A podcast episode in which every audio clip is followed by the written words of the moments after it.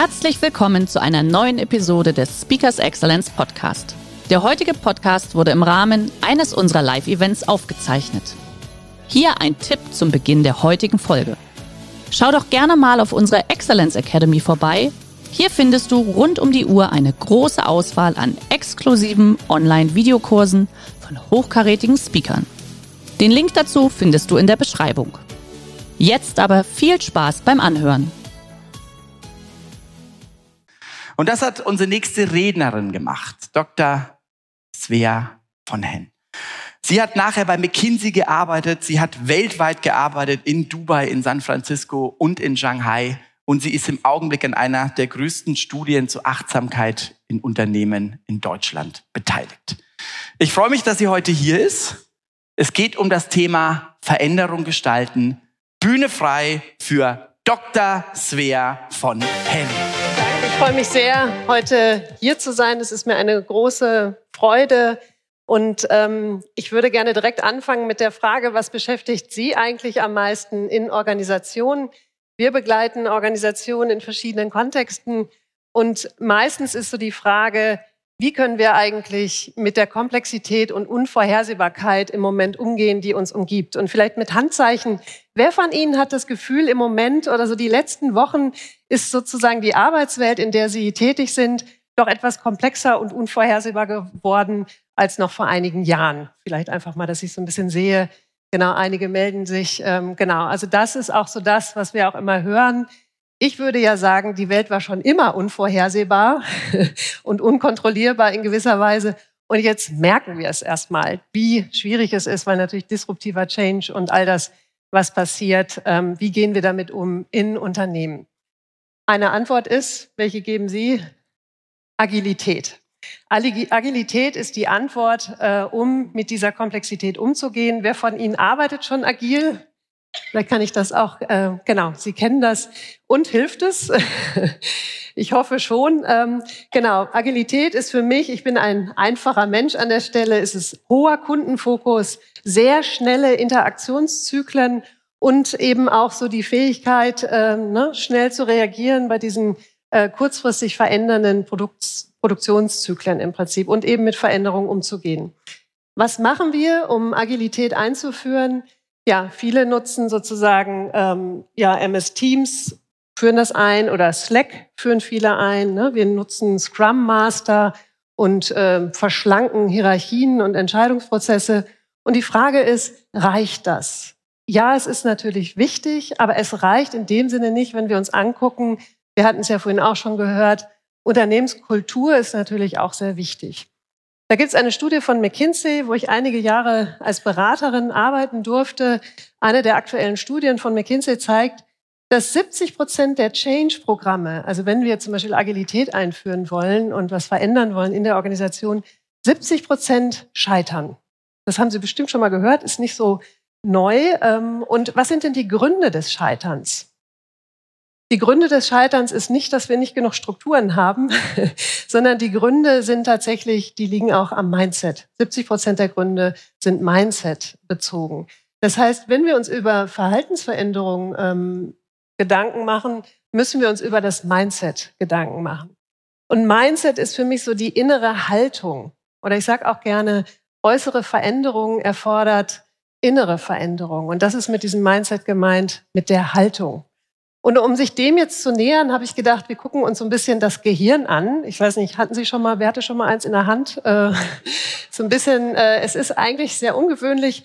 Ich selbst habe tatsächlich vor fast 30 Jahren Gehirnforschung gemacht. Damals in der Universität war das im Keller. Äh, da haben wir tatsächlich an Tieren Gehirnforschung gemacht und mussten noch die Schädel so aufbrechen. Und für mich als Vegetarierin war das sehr ungemütlich und deswegen, wahrscheinlich auch deswegen bin ich in die Organisationswelt äh, gegangen und auch geblieben.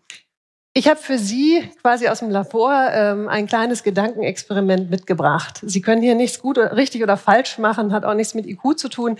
Sie sehen jetzt gleich einfach so ein paar Sätze und lesen die einfach mal und können sich selber beim Denken zuschauen. Haben Sie Lust? Einmal mal kurz mitmachen? Super. Dann bitte.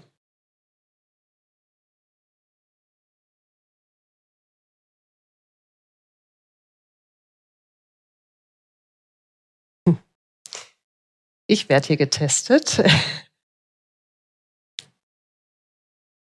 Läuft alles. Ja, einige von Ihnen lächeln, einige, ja, was ist passiert? Es hat sich immer so dieses Bild geändert, oder? Ja, ja, Sie nicken, genau. Das heißt, unser Gehirn, was macht es, wenn es eine Information bekommt, sowas wie Thomas, ja, Thomas ist für Sie ja völlig irrelevant, äh, sofort fängt eine Story an, oder? Und sofort ein Bild. Ich habe ein kleines Kind, was gerade eingeschult ist, das heißt, ich habe diese kleinen äh, Schüler und Schülerinnen mit diesen Riesentornistern, die gerade zum Bus wackeln, äh, im Kopf. Vielleicht kennen Sie auch einen Thomas. Und das ist dann genau das Konzept, was sofort losgeht im Kopf. Unser, unsere Gedanken sind basierend auf dem, was wir bisher erfahren haben. Und das ist so ein bisschen wie so eine Stimme, die alles kommentiert. Diese Stimme im Kopf. Also ich bin Psychologin, es geht jetzt nicht äh, darum, äh, das Ungesunde, sondern es gibt diese gesunde Stimme im Kopf, die alles kommentiert, der kommentierende, bewertende Geist. Und das ist der Geist, der die ganze Zeit im Autopilot einfach automatisch losläuft und alles, was wir hören oder sehen, irgendwie in bestehende Konzepte packt. Und das ist brillant. Das ist eine brillante Facette unseres Gehirns, dass es das kann, weil es führt natürlich dazu, dass wir Abkürzungen machen, dass wir schneller denken und auch schnell zu Lösungen kommen. Aber es ist eben nur eine Facette des Gehirns und es bezieht sich immer auf bestehende Konzepte, immer auf das, was wir schon kennen. Und es ist wie so zwei Pole. Die andere faszinierende Facette unseres Gehirns ist Offenheit und Neugierde können sich überlegen, Sie können nicht gleichzeitig bewertend sein und offen und neugierig. Das geht nicht. Man ist entweder offen und neugierig oder ähm, bewertend. Man kann das halt ähm, so darstellen, ähm, dass man das hier auch nochmal sehen kann. Und warum ist das wichtig? Ich habe so einen ganz kleinen Film mitgebracht, der hat jetzt nicht so eine Riesenqualität, aber der bringt den total gut das auf den Punkt, ähm, dieses eher einschätzende und das eher neugierig betrachtende einfach mal anzuschauen.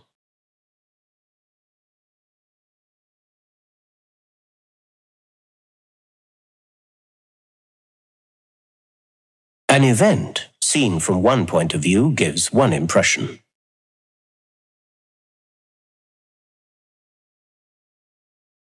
Seen from another point of view, it gives quite a different impression.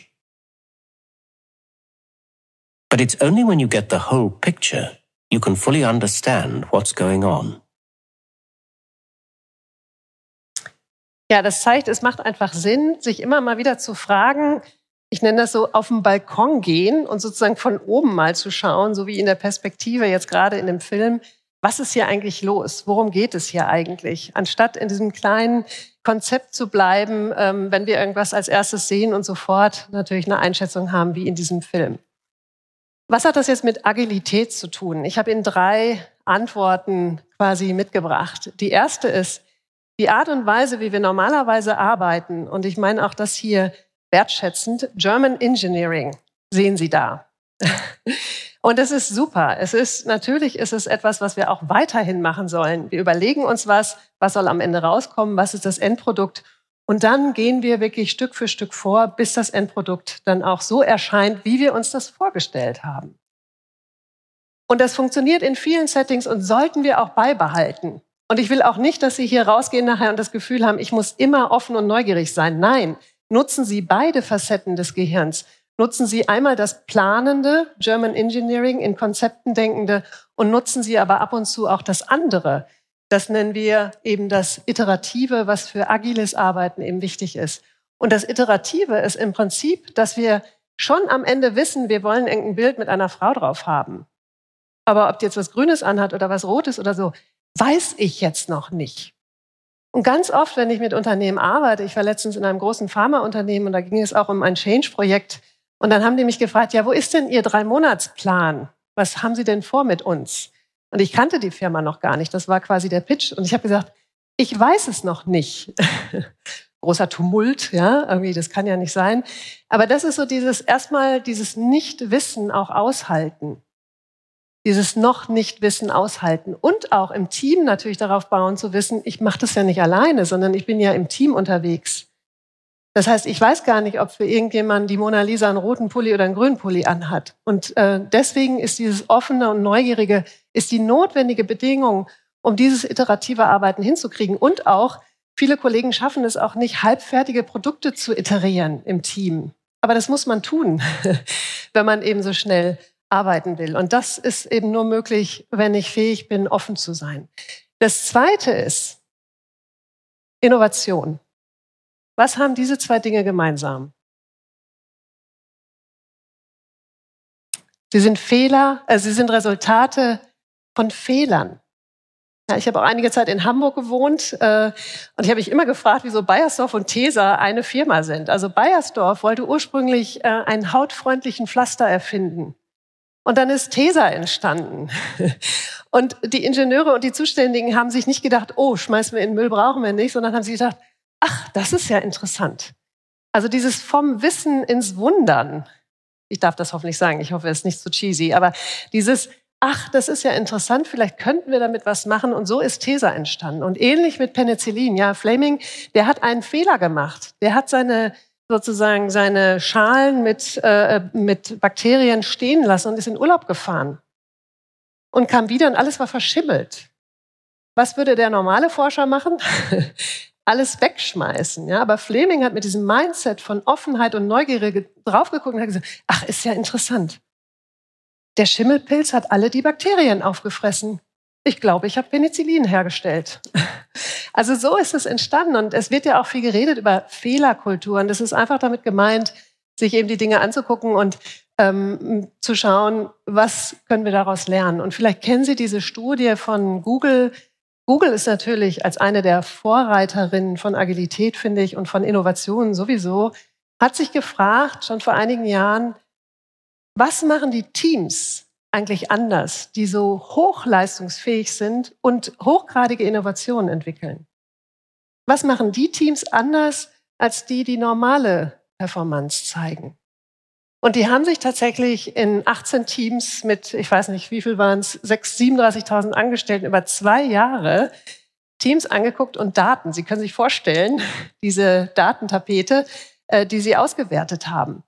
Und was ist die Nummer eins, die den Unterschied macht zwischen diesen verschiedenen Teams?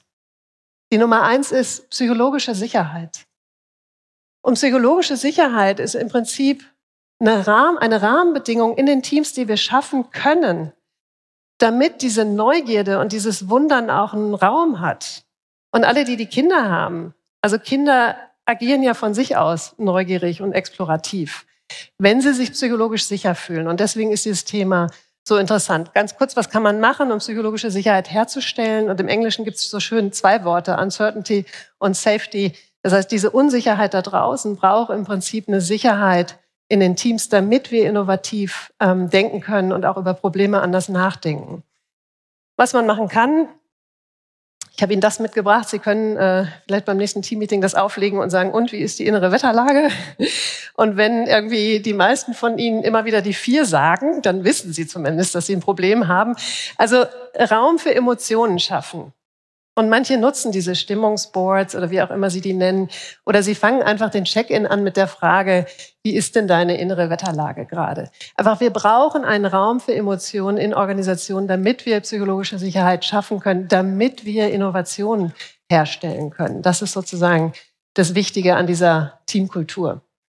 Das nächste ist der dritte Grund. Also warum ist diese Offenheit und Neugierde wichtig für Agilität? Das dritte ist die Vielfalt in den Teams. Wer von Ihnen glaubt noch daran, dass da oben irgendein Mensch ist, ein Superhirn oder so, der alle Probleme lösen kann alleine?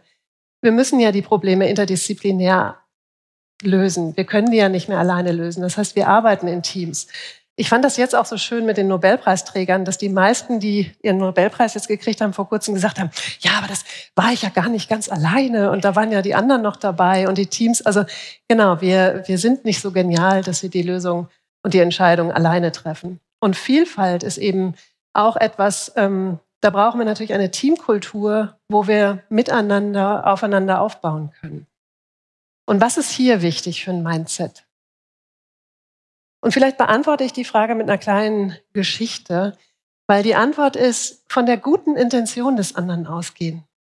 Sie kennen das vielleicht, bei mir ist es auch hektisch. Ja, ich habe eine Firma gegründet, wir sind 30 festangestellte Berater und Beraterinnen und natürlich, wir haben sehr viele verschiedene Kunden, ist es bei uns auch stressig und nicht immer achtsam. Und dann bespreche ich irgendwas mit einem Kollegen und vielleicht der heißt Noah, ja, und ähm, was ich mir für morgen wünsche in dem Projekt und so weiter. Und Noah schickt mir am nächsten Tag etwas, was völlig anders ist. Kennen Sie das? Sie kriegen ja diese Mail und der Kollege hat einfach es ganz anders gemacht, als Sie doch gerade noch besprochen haben. Und anstatt darauf ärgerlich zu antworten und ähm, sozusagen ärgerlich auf Noah zu sein, einfach dieses Wundern wieder anzustellen und zu sagen, Mensch, der hatte wahrscheinlich eine Intention, die mir unklar ist, ähm, aber ich, ne, statt sich zu ärgern, einfach so zu wundern. Das führt dazu, dass man wieder miteinander in Kontakt tritt. Und dann rufe ich Noah an und er erklärt mir, warum er das anders gemacht hat. Und es hatte einen Grund. Also stellt euch vor, ihr seid äh, in Wannsee und äh, nehmt euch vor, morgens früh die Stille zu genießen und ganz alleine auf dem See zu sein. Und ihr schafft es tatsächlich, sitzt in eurem Boot, ja. Ist das für irgendjemand realistisch? So halb sieben, ne, Stille, ihr atmet durch. ich sehe schon hier zwei verschiedene Typen im Raum, genau. Ähm, und aber es ist fantastisch, oder? Dieses Bild, ne, so ein bisschen Nebel, Frühnebel und man ist so ganz mit sich im Reinen, ja, toll. Kein Laptop dabei. Und auf einmal fährt dir einer in die Karre. Also auf einmal kommt da so ein Boot und rammt dich total, ja, und du wackelst so und denkst, was ist das jetzt? Und äh, nimmst schon Anlauf, um deinen Ärger auszudrücken und zu sagen, du Vollidiot, oder, also ihr würdet das natürlich nicht sagen, aber manche Menschen würden dann denken, ne, was für ein, wer, wer macht das denn hier gerade? Und in dem Moment siehst du, das Boot ist leer. Und was passiert dann mit unserem Ärger? Der ist einfach weg. Wenn das Boot leer ist, dann entsteht sogar sowas wie, oh, ich, vielleicht kann ich jemand helfen oder kann irgendwas machen. Also es ändert sich sofort dein Mindset von, ich bin ärgerlich, ich werde hier gerade gerammt, hin zu, oh, was kann ich tun und was ist da wohl passiert? Und das Boot ist meistens leer, wenn wir mit interdisziplinären oder auch diversen Teams oder überhaupt mit Menschen auch in Familien zusammen sind. Wir werden ständig gerammt von irgendjemanden. Aber die Person meint uns meistens gar nicht. Es gibt gar keinen Grund, ärgerlich zu sein. Und das ist so das nächste Mal, wenn ihr euch aufregt über euren Teamkollegen oder Kollegin, sich einfach mal zu sagen, das Boot ist leer. Das steht dafür, dass da ist keine schlechte Intention, der meint mich gar nicht, das ist gar nicht gegen mich gerichtet. Dieser Mensch hat wahrscheinlich eine gute Intention, warum er irgendwas ändert, aber es ist eine Art von Intention, die ich im Moment nicht verstehen kann. Und das nicht sozusagen herablassen, sondern wirklich von der guten Intention auszugehen und wieder dieses Wundern und sich zu überlegen, was kann ich hier vielleicht lernen oder worum geht es eigentlich. Das heißt, wir haben jetzt verschiedene ähm, Sachen uns angeguckt, dieses agile Mindset, eben offen und äh, neugierig und freundlich. Das kann man halt herstellen, einmal indem man auf den Balkon geht und sich fragt, was ist hier eigentlich gerade los? Dann ähm, auch, indem man, ich habe es ja auch in der äh, Übersicht, indem man Raum für Emotionen und für Staunen auch ermöglicht in Teams. Und das Dritte ist eben von der guten Intention auszugehen. Das ändert das Mindset, wenn man sich immer nur wieder daran erinnert, das zu tun. Aber das vierte und der noch viel wirksamere Hebel ist mentale, mentales Training, mentale Stärke. Gibt es hier Menschen, die Sport machen regelmäßig? ja, und viele Hochleistungssportler haben mentales Training, eine mentale Hygiene und das ist für die völlig normal. Und viele Führungskräfte sagen, ja, nee, das ist irgendwie, mache ich nicht, brauche ich auch nicht, aber vielleicht mal ein Coaching oder so, aber kein mentales Training. Und ich würde Sie ganz gerne einladen, einfach nur zwei, drei Minuten einen Geschmack zu bekommen, was ich damit meine. Ich meine, ich hatte so ein schönes Intro mit dem, was ich da vor langer Zeit gelernt habe zu Achtsamkeit. Ähm, und ich würde Sie gerne einladen, einfach mitzumachen. Das heißt, dass sie sich jetzt so hinsetzen, aufrecht, also nicht anlehnen, sondern so ein bisschen nach vorne. Ich habe hier leider keinen Stuhl, aber kann das so im Stehen machen und einfach mal alles weglegen, was so in ihren Händen liegt. Ähm, und wir machen einfach mal so ein Innehalten. Und für die, die jetzt so ein bisschen innerlich mit den Augen rollen oder sagen, das ist jetzt nichts für mich, äh, tun sie einfach so, als würde es ihnen Spaß machen. Dann haben wir, ist es für uns andere ein bisschen leichter, genau. Also was wir machen, ist einfach, dass wir gerne nach unten schauen oder auch die Augen schließen, was für Sie jetzt gerade passend ist. Die Hände vielleicht auf den Oberschenkeln oder wo auch immer. Und einfach nur mit der Aufmerksamkeit auf den Atem gehen und einmal tief ein- und ausatmen. Und dann einfach die Atmung fließen lassen, so wie sie gerade fließt, ohne irgendwas zu verändern. Und einfach nur in diesem Moment da sein und ankommen. Wie ist es jetzt, gerade hier zu sein, lebendig zu sein, in diesem Moment? Und vielleicht können Sie Ihren Körper spüren, die Füße auf dem Boden vielleicht. Vielleicht spüren Sie einen Luftzug oder Temperatur. Es gibt jetzt nichts zu tun und nichts zu erreichen, einfach nur mit Ihrer Aufmerksamkeit im Hier und Jetzt sein. Was ist da, wenn es keine Probleme zu lösen gibt? Wenn wir einfach nur da sind?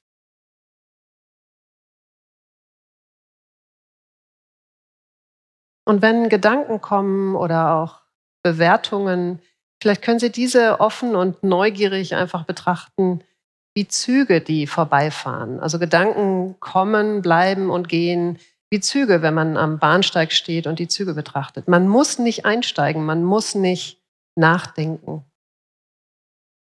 Und so können Sie vielleicht Ihre Gedanken betrachten wie Züge.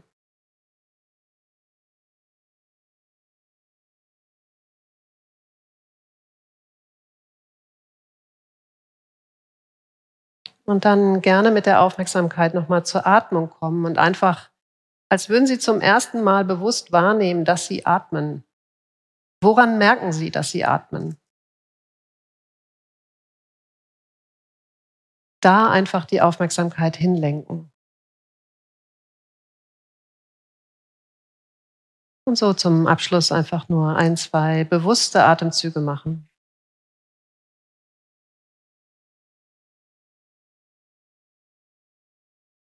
Und dann kommen wir mit der Aufmerksamkeit langsam wieder zurück in den Raum. Sie können sich gerne strecken. Einige strecken sich automatisch.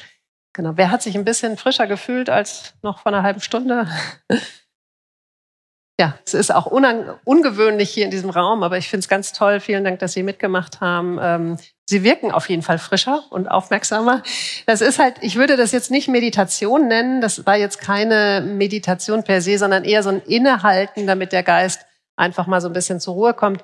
Und dadurch können Sie sozusagen mental Ihren Muskel stärken von Offenheit und Neugierde. Sie können es in dem Moment eigentlich nur glauben, dass das schon dazu führt, dass wir offener sind, nur wenn wir einfach mal rausgehen aus diesem Gedankenkarussell für einen kleinen Moment.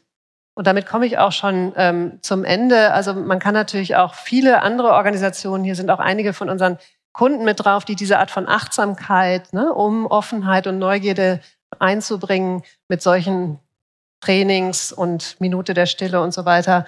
Und auch das Momentum-Training. Wir haben eine App entwickelt, wenn Sie möchten. Ich zeige Ihnen gleich einen Code, wo Sie umsonst einfach diese Momentum-App einfach mal ausprobieren, die wir äh, entwickelt haben.